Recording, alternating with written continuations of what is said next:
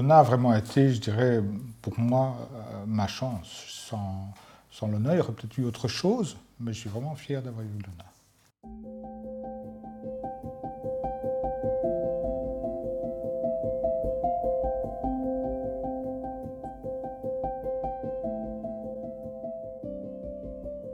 On l'a tous connu, ce stress. Celui du premier entretien d'embauche. On se prépare du mieux que l'on peut, on part bien à l'avance, quitte à arriver bien à l'avance. On s'imagine les bureaux, on s'imagine la personne qui va nous recevoir, et puis le temps s'accélère. On en ressort souvent avec le sentiment de n'avoir pas réussi à dire tout ce que l'on avait à dire. Dans l'attente d'un coup de fil, d'une confirmation qui ne viendra jamais assez vite. Dans le train qui l'a mené de Mons à Bruxelles, nul doute que Freddy se posait aussi beaucoup de questions. Lui qui n'avait jamais posé un pied dans la capitale.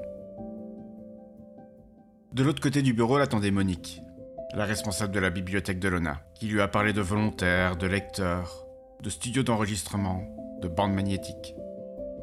Le début d'une relation professionnelle, et plus tard familiale, qui s'est construite année après année, avec toujours en tête cet objectif donner à un public déficient visuel la possibilité de lire des livres de qualité.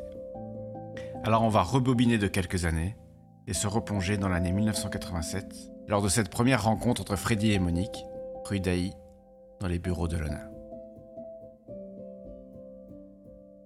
Bah donc Monique Freddy, merci, euh, merci de nous accueillir. Alors, vous avez un lien familial, c'est une des raisons pour lesquelles on fait cette rencontre euh, tous ensemble. Comment est-ce que vous êtes arrivé à l'ONA? Est-ce que vous aviez déjà ce lien familial euh, à ce moment-là? Voilà, racontez-nous un petit peu les, les débuts, vos débuts avec l'ONA. J'ai ou tu Je t'en prie. Merci. Donc moi, c'est assez finalement un, parcours assez classique. Donc j'ai fait mes études dans la région de Mons, où j'ai ben, fait un cursus scolaire en horticulture. Finalement, euh, bah, c'était pas trop mon truc. Donc euh, j'avais un, dada, on disait chez nous, mais une espèce de, passion, c'était l'outil informatique. Et grâce à cette euh, passion, j'avais déjà rencontré pas mal de, personnes. Et euh, par hasard, j'ai lié connaissance avec le téléphoniste de, l'école, la personne étant déjà quelqu'un d'âgé, ben, m'avait demandé un peu d'aide pour l'outil. Donc, de fil en aiguille, je me suis euh, bien entendu avec cette personne. C'était en 1987, donc c'était sur le, point de partir de, l'école. Euh, m'a mis en relation avec euh, Monsieur Mello, qu'à l'époque je ne connaissais pas du tout. C'était deux, très bons amis et il savait qu'il partait de l'ONA prochainement en pension et que l'ONA allait rechercher une personne. donc voilà, on a été mis en relation. C'est Edith qui m'avait reçu Vajda. Ça, c'est la première personne que j'ai vue à l'ONA, qui était la, la personne à l'accueil, qui m'a très impressionné au début, je dois. Quelqu'un qui avait une très, très grande prestance, comme ça, qui était très, très joviale, très souriante, mais tu sentais bien qu'il fallait pas l'embêter. Puis, on m'a invité à rejoindre euh, ben, la bibliothèque. Bah, j'attendais de voir réellement la bibliothécaire, parce qu'on m'avait dit tu, tu serais vu par la bibliothécaire. Et donc j'ai traversé la bibliothèque euh, de part en part, en passant d'abord devant le comptoir du pré, où là il y avait euh, Madame Linda Widar, qui a pris le temps de s'arrêter et de dire bonjour. Et donc j'ai continué. Et puis on arrive chez Monique et là c'est un grand bureau en bois, en beau bois que j'osais d'ailleurs pas toucher, je me souviens, parce que je me suis dit est-ce qu'il est verni ou pas? Et là j'ai eu mon premier interview avec Monique. En sortant, je dois avouer que c'était encore très confus. Je pense qu'il y avait beaucoup d'idées, beaucoup de, projets, beaucoup, enfin beaucoup d'informations. J'étais très très très très très motivé. Euh, c'est des choses qui me parlaient. Euh, on a parlé des studios d'enregistrement, on a parlé des volontaires, on a parlé du tri euh, des cassettes à l'époque, rebobiner des cassettes à la main, on m'a dit. Je ne savais pas à quoi je m'attendais, mais j'ai dit oui. Au début, je m'imaginais avec un crayon, puis je me suis dit non, ça doit pas être ça, il doit y avoir quelque chose. Et on s'est dit, ben, on tient au courant. Et bah, je suis arrivé le 19 septembre, très tôt, parce que je ne savais pas, je n'avais pas envie d'être en retard, donc je pense que c'était une heure plus tôt. Euh, c'était fermé, mais bon, j'ai attendu. Et puis voilà, l'aventure a, démarré. on s'est construit, on s'est connu, on a appris à se connaître. on s'aimait pas, je pense, au début. C'était. enfin, enfin s'aimer, non, s'aimait pas, c'est vraiment, mais je pense qu'il y avait une réticence, une certaine retenue. Hein. On était, moi, Ça, c'est certain. C'est certain, oui. Hein. C'était quand même un responsable, et donc, du coup, euh, c'était difficile. Et je pense que le temps a fait le reste, mais euh, ça a été des parties moins bien, mais il y a surtout des parties très, très, très sympas. Linda était quelqu'un qui m'a beaucoup aidé à m'intégrer. Il faut savoir qu'on vient quand même, enfin moi en tout cas personnellement, je venais de l'enseignement spécial, et quand on arrive dans le monde du travail à Bruxelles, venant de Mons, c'était pas simple. Se faire comprendre déjà, parce que bon, évidemment, il y a on parle de langue, mais là on parle vraiment de, dialecte. Et je ne parlais pas du tout français quand j'arrivais à, à Bruxelles. Oh, pas du tout, n'exagérons pas quand même. Oh, c'était quand même, c'était quand même pas triste. Hein. en tout cas, moi, je ne parle pas wallon. voilà, exactement. Et donc, du coup, voilà, j'ai dû, j'ai dû avancer. Euh, on, a, on a réussi, en tout cas, euh, moi, je suis parti 23 ans plus tard avec vraiment beaucoup, beaucoup, beaucoup de choses à retenir, beaucoup d'humanité. Euh, L'ONA a vraiment été, je dirais, pour moi, ma chance. Sans, sans l'honneur, il y aurait peut-être eu autre chose, mais je suis vraiment fier d'avoir eu l'honneur. Et donc vous, Monique, alors en 87, vous étiez déjà là comme bibliothécaire Voilà, moi j'étais déjà là depuis un petit temps. Je suis arrivée en 76 comme bénévole en fait. L'ONA venait de commencer à enregistrer des livres sur cassette à l'époque. C'était vraiment le tout début. Et mes parents connaissaient quelqu'un d'aveugle qui était membre à l'ONA. Et sachant que j'aimais bien lire, s'est dit tiens peut-être elle va s'occuper, elle va aller lire pour les aveugles, ils cherchent des bénévoles, voilà. Donc je me suis présenté pour lire devant Monsieur Mello, dont parlait Freddy, donc une personne aveugle. Déjà, pour moi, c'était déjà de l'inconnu. Hein, me retrouver dans un milieu de personnes aveugles, euh, je n'osais pas allumer la lumière, parce qu'il n'y avait que des personnes aveugles qui travaillaient là à la bibliothèque. Donc c'était le mois de février, il faisait noir comme tout. Je n'osais pas allumer la lumière. enfin, toujours est-il que bon, j'ai commencé à lire. Bon, ils ont trouvé que je lisais pas trop mal, donc j'ai continué à faire un petit peu de bénévolat comme ça. Et puis alors, un mois ou deux après, on m'a dit bah, écoutez, si vous voulez, on vous engage. Donc on me payait pour faire ce que je voulais bien faire bénévolement. Donc je dis bah oui, pourquoi pas. Et puis il s'est trouvé que la Fédération Wallonie-Bruxelles a mis un décret sur les bibliothèques obligeant toutes les bibliothèques à avoir un bibliothécaire diplômé. Et donc je me suis dit, bah, tiens, pourquoi pas Je vais faire des études de bibliothécaire. C'est comme ça que 4 ans ou 5 ans après, voilà, je suis devenu euh, bibliothécaire. Quelques années plus tard, mon responsable, donc Émile Mello, prenait aussi sa pension. Et donc voilà comment on a engagé Freddy, qui est arrivé en effet euh, de l'enseignement spécial.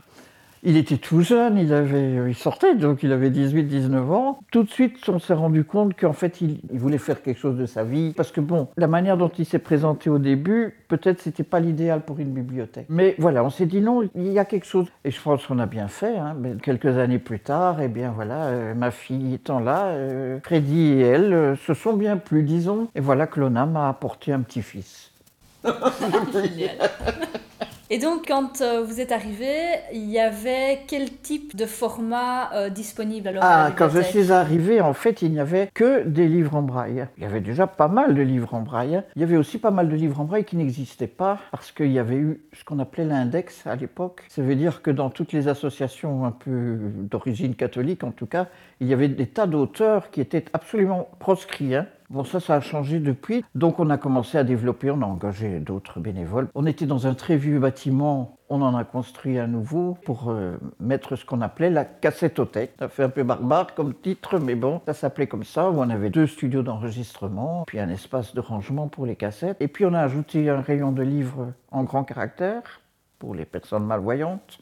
Et puis après, bien sûr, les, cassettes se sont améliorées, sont devenues des CD, etc.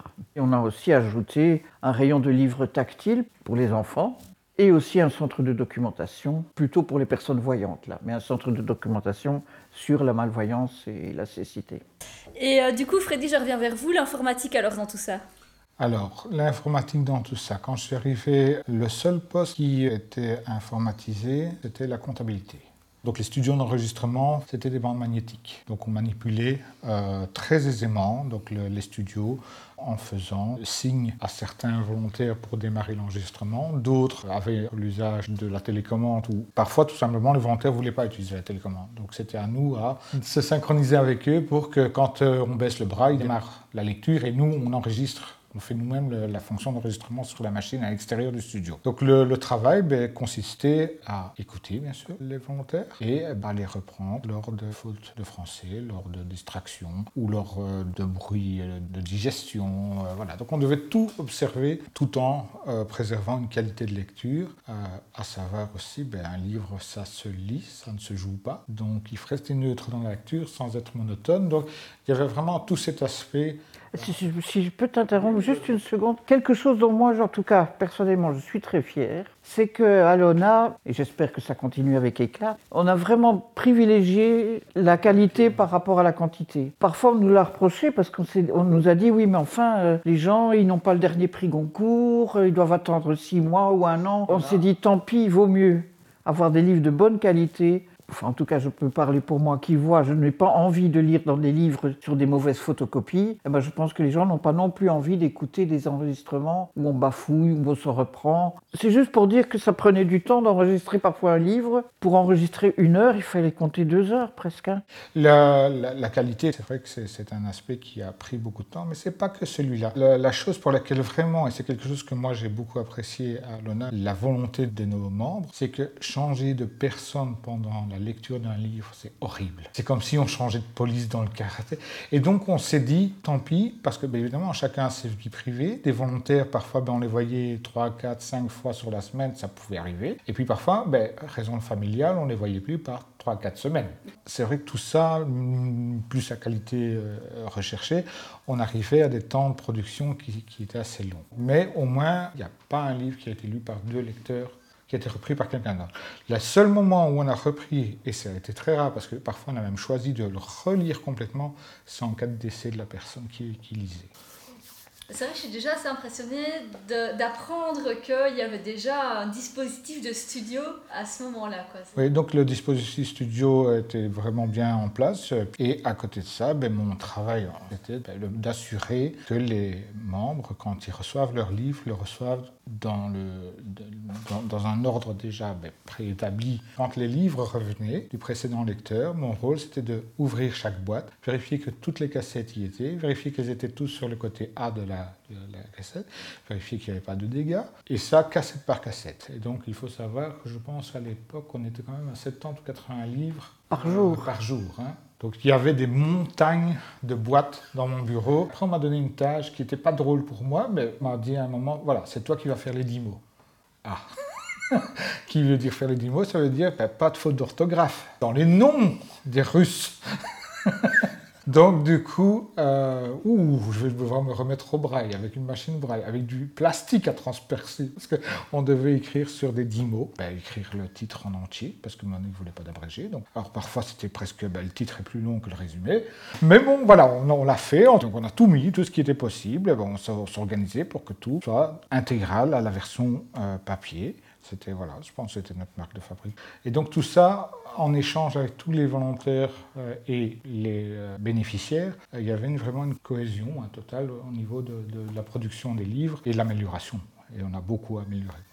franchement, parce que moi, quand je suis, le premier livre que j'ai écouté à l'ONA, je me souviens, c'était Madame Wesh. Parce qu'il faut savoir que je n'étais pas un fervent lecteur, hein, soyons clairs.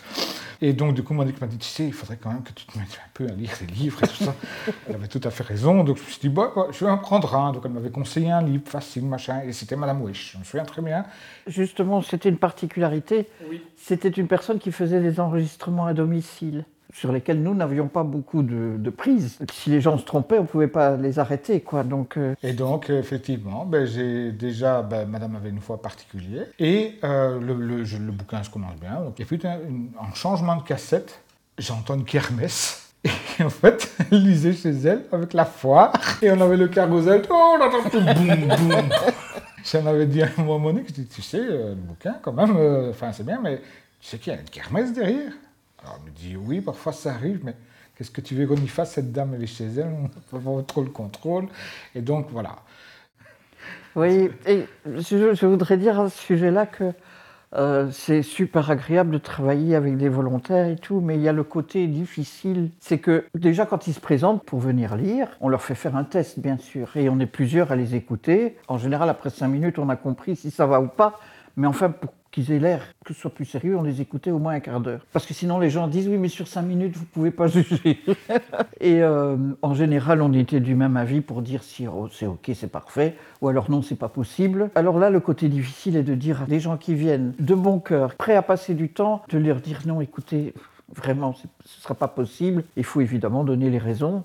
Alors parfois, c'est des raisons de prononciation, euh, parfois, c'est des raisons d'accent. Parfois, c'est des raisons que ce n'est pas si facile de lire à voix haute et que donc les gens butent très souvent. On a parfois rencontré des gens qui étaient vraiment, je dois dire, très, très, très fâchés de notre avis. Ça, c'est le côté difficile. L'autre côté un peu difficile, c'est en effet quand les gens vieillissent et qu'à un moment donné, leur lecture n'est plus aussi assurée qu'elle l'était 5 euh, ou 10 ans avant, et qu'il faut leur dire, bah, écoutez, non, c'est plus possible. C'est encore plus difficile à dire parce que parfois on a même lié des, liens de camaraderie, si pas d'amitié avec eux, et de leur dire, écoutez, vous êtes trop vieux. Enfin, on ne le disait pas comme ça. C'est quelque chose de très difficile et qui, moi, à chaque fois m'a été la chose la plus pénible à faire euh, certains jours.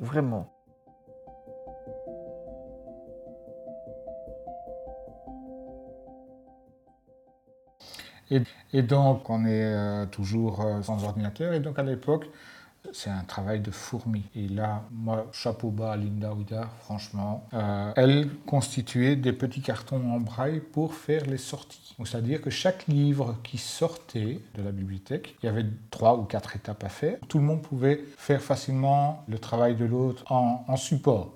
Pas le faire de manière, je dirais, comme la personne le ferait, parce que ça, c'est pas vrai, mais vraiment arriver, tiens, tu as besoin d'aide, ah oui, ça me ferait plaisir, et hop, on est dedans et on avance. On ne commence pas à expliquer, à chercher euh, la méthode de travail, tout le monde l'avait bien en tête. Après, il y a les petits trucs que chacun, ben, dans son poste, gère, mais en tout cas, le gros œuvre, on va dire, euh, on pouvait être tout à fait interchangeable. Euh, sans problème. Euh, oui, ça m'est déjà arrivé de dire à Linda, écoute, je m'absente deux minutes, est-ce que tu écoutes, veux bien écouter les studios Évidemment que Linda ne pouvait pas intervenir sur les machines, mais par contre, rien qu'à l'entendre faire ouh, ouh, ouh, je savais que parce que, évidemment, comme je disais l'autre fois, il y avait des murs de, cassettes, et donc il y a des volontaires avec lesquels on était à l'aise et on savait très bien que dans les premières demi-heures, il n'y aurait pas de soucis, c'est après avec la fatigue. En fait, on les entendait dans tout le bâtiment. Donc même les gens qui n'étaient pas en studio entendaient les livres. C'était comme ça, tout le monde entendait l'enregistrement. S'il y avait besoin de se concentrer ou de recevoir quelqu'un, ben, on, s'organise et euh, voilà, il dit est-ce que tu peux couper le baf pendant une heure parce que j'ai un rendez-vous, quelque chose comme ça. Parce qu'on était vraiment très, très attentif aux volontaires.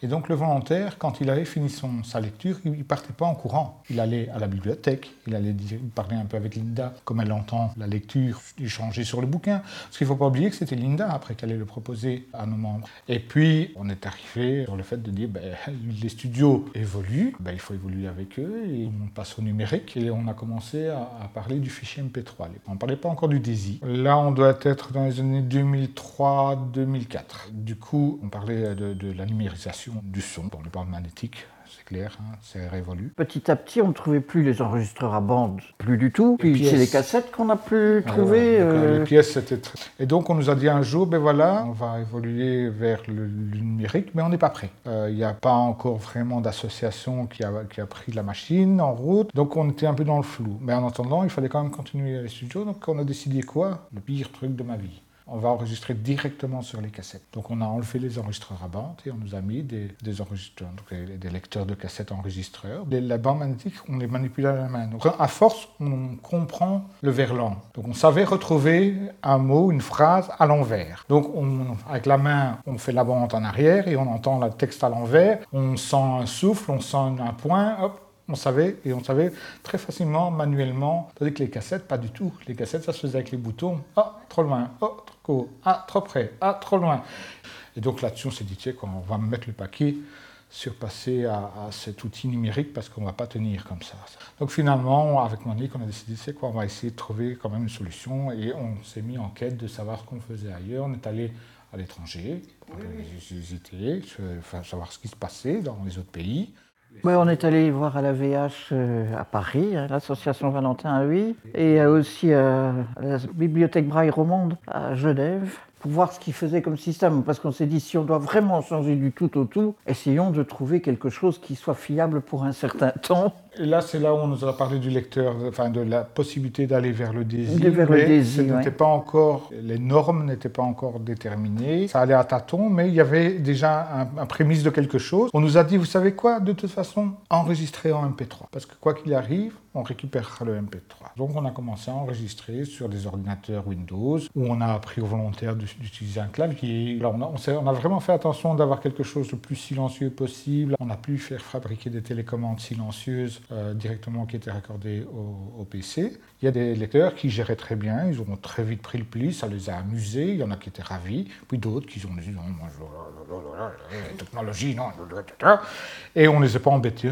On dit, vous savez quoi, vous vous trompez, vous reprenez, on ne s'arrête pas, vous reprenez. L'important, c'est de nous laisser un blanc de quelques secondes pour qu'on puisse avoir, nous, de repères par la suite. Et après, en deuxième temps, on corrigeait. Et si jamais il y avait un souci, on leur demandait de refaire juste une phrase et on l'intégrait. Donc on faisait vraiment du montage. Mais évidemment, beaucoup moins de temps pour passer du temps avec eux. Mais on avançait comme ça. Et puis, euh, on est parti sur le format DAISY. Le DAISY était utilisable sur un lecteur DAISY. Je faisais en sorte de faire une table des matières structuré en arborescence dans les fichiers pour que ce soit lui avec des lecteurs MP3, parce qu'à l'époque, ben, c'était cher le désir, tout le monde ne pouvait pas s'en offrir un, c'est clair.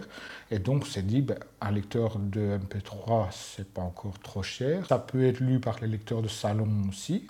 Et donc, on avait structuré tous les bouquins de manière à ce que, quand on rentre le CD, les plages, donc le titre, le sous-titre, la taille de matière, ça demandait beaucoup, beaucoup de boulot, franchement beaucoup. Mais voilà, on s'était dit, on continue sur notre objectif et notre idée, c'est de rendre un service de qualité et de finalement attraper et d'entraîner avec nous un maximum de personnes, parce que les refaire quitter la bande magnétique, ça a été très dur, hein. très très très très dur. Donc il faut bien dire qu'une grande partie sont quand même des personnes relativement âgées. Ça n'a pas été toujours facile déjà au début des cassettes, on a eu des choses un peu bizarres. Les gens essayaient de mettre leurs cassettes avec le boîtier dans leur appareil en disant Oh, mais vos, cassettes cassettes sont pas standards. Enfin bon, c'était pas évident pour tout le monde de s'en servir. Mais alors, quand on est passé des cassettes au CD, il y a des gens qui ont paniqué en se disant vais jamais m'en sortir. Un CD, on ne sait même pas dans quel sens il faut le mettre. Enfin, voilà. Mais à propos de ce que Freddy disait, aussi rajouter quelque chose où je pense qu'on a eu beaucoup de chance à l'ONA, ou beaucoup d'intelligence peut-être, c'est d'avoir euh, dans le personnel, que ce soit au studio ou à la bibliothèque, des personnes handicapées de la vue. Parce que je pense, avec tout ce que Freddy explique qu'il a mis au point au studio, pour que ce soit le plus pratique pour les usagers chez eux, c'est parce qu'il a ce handicap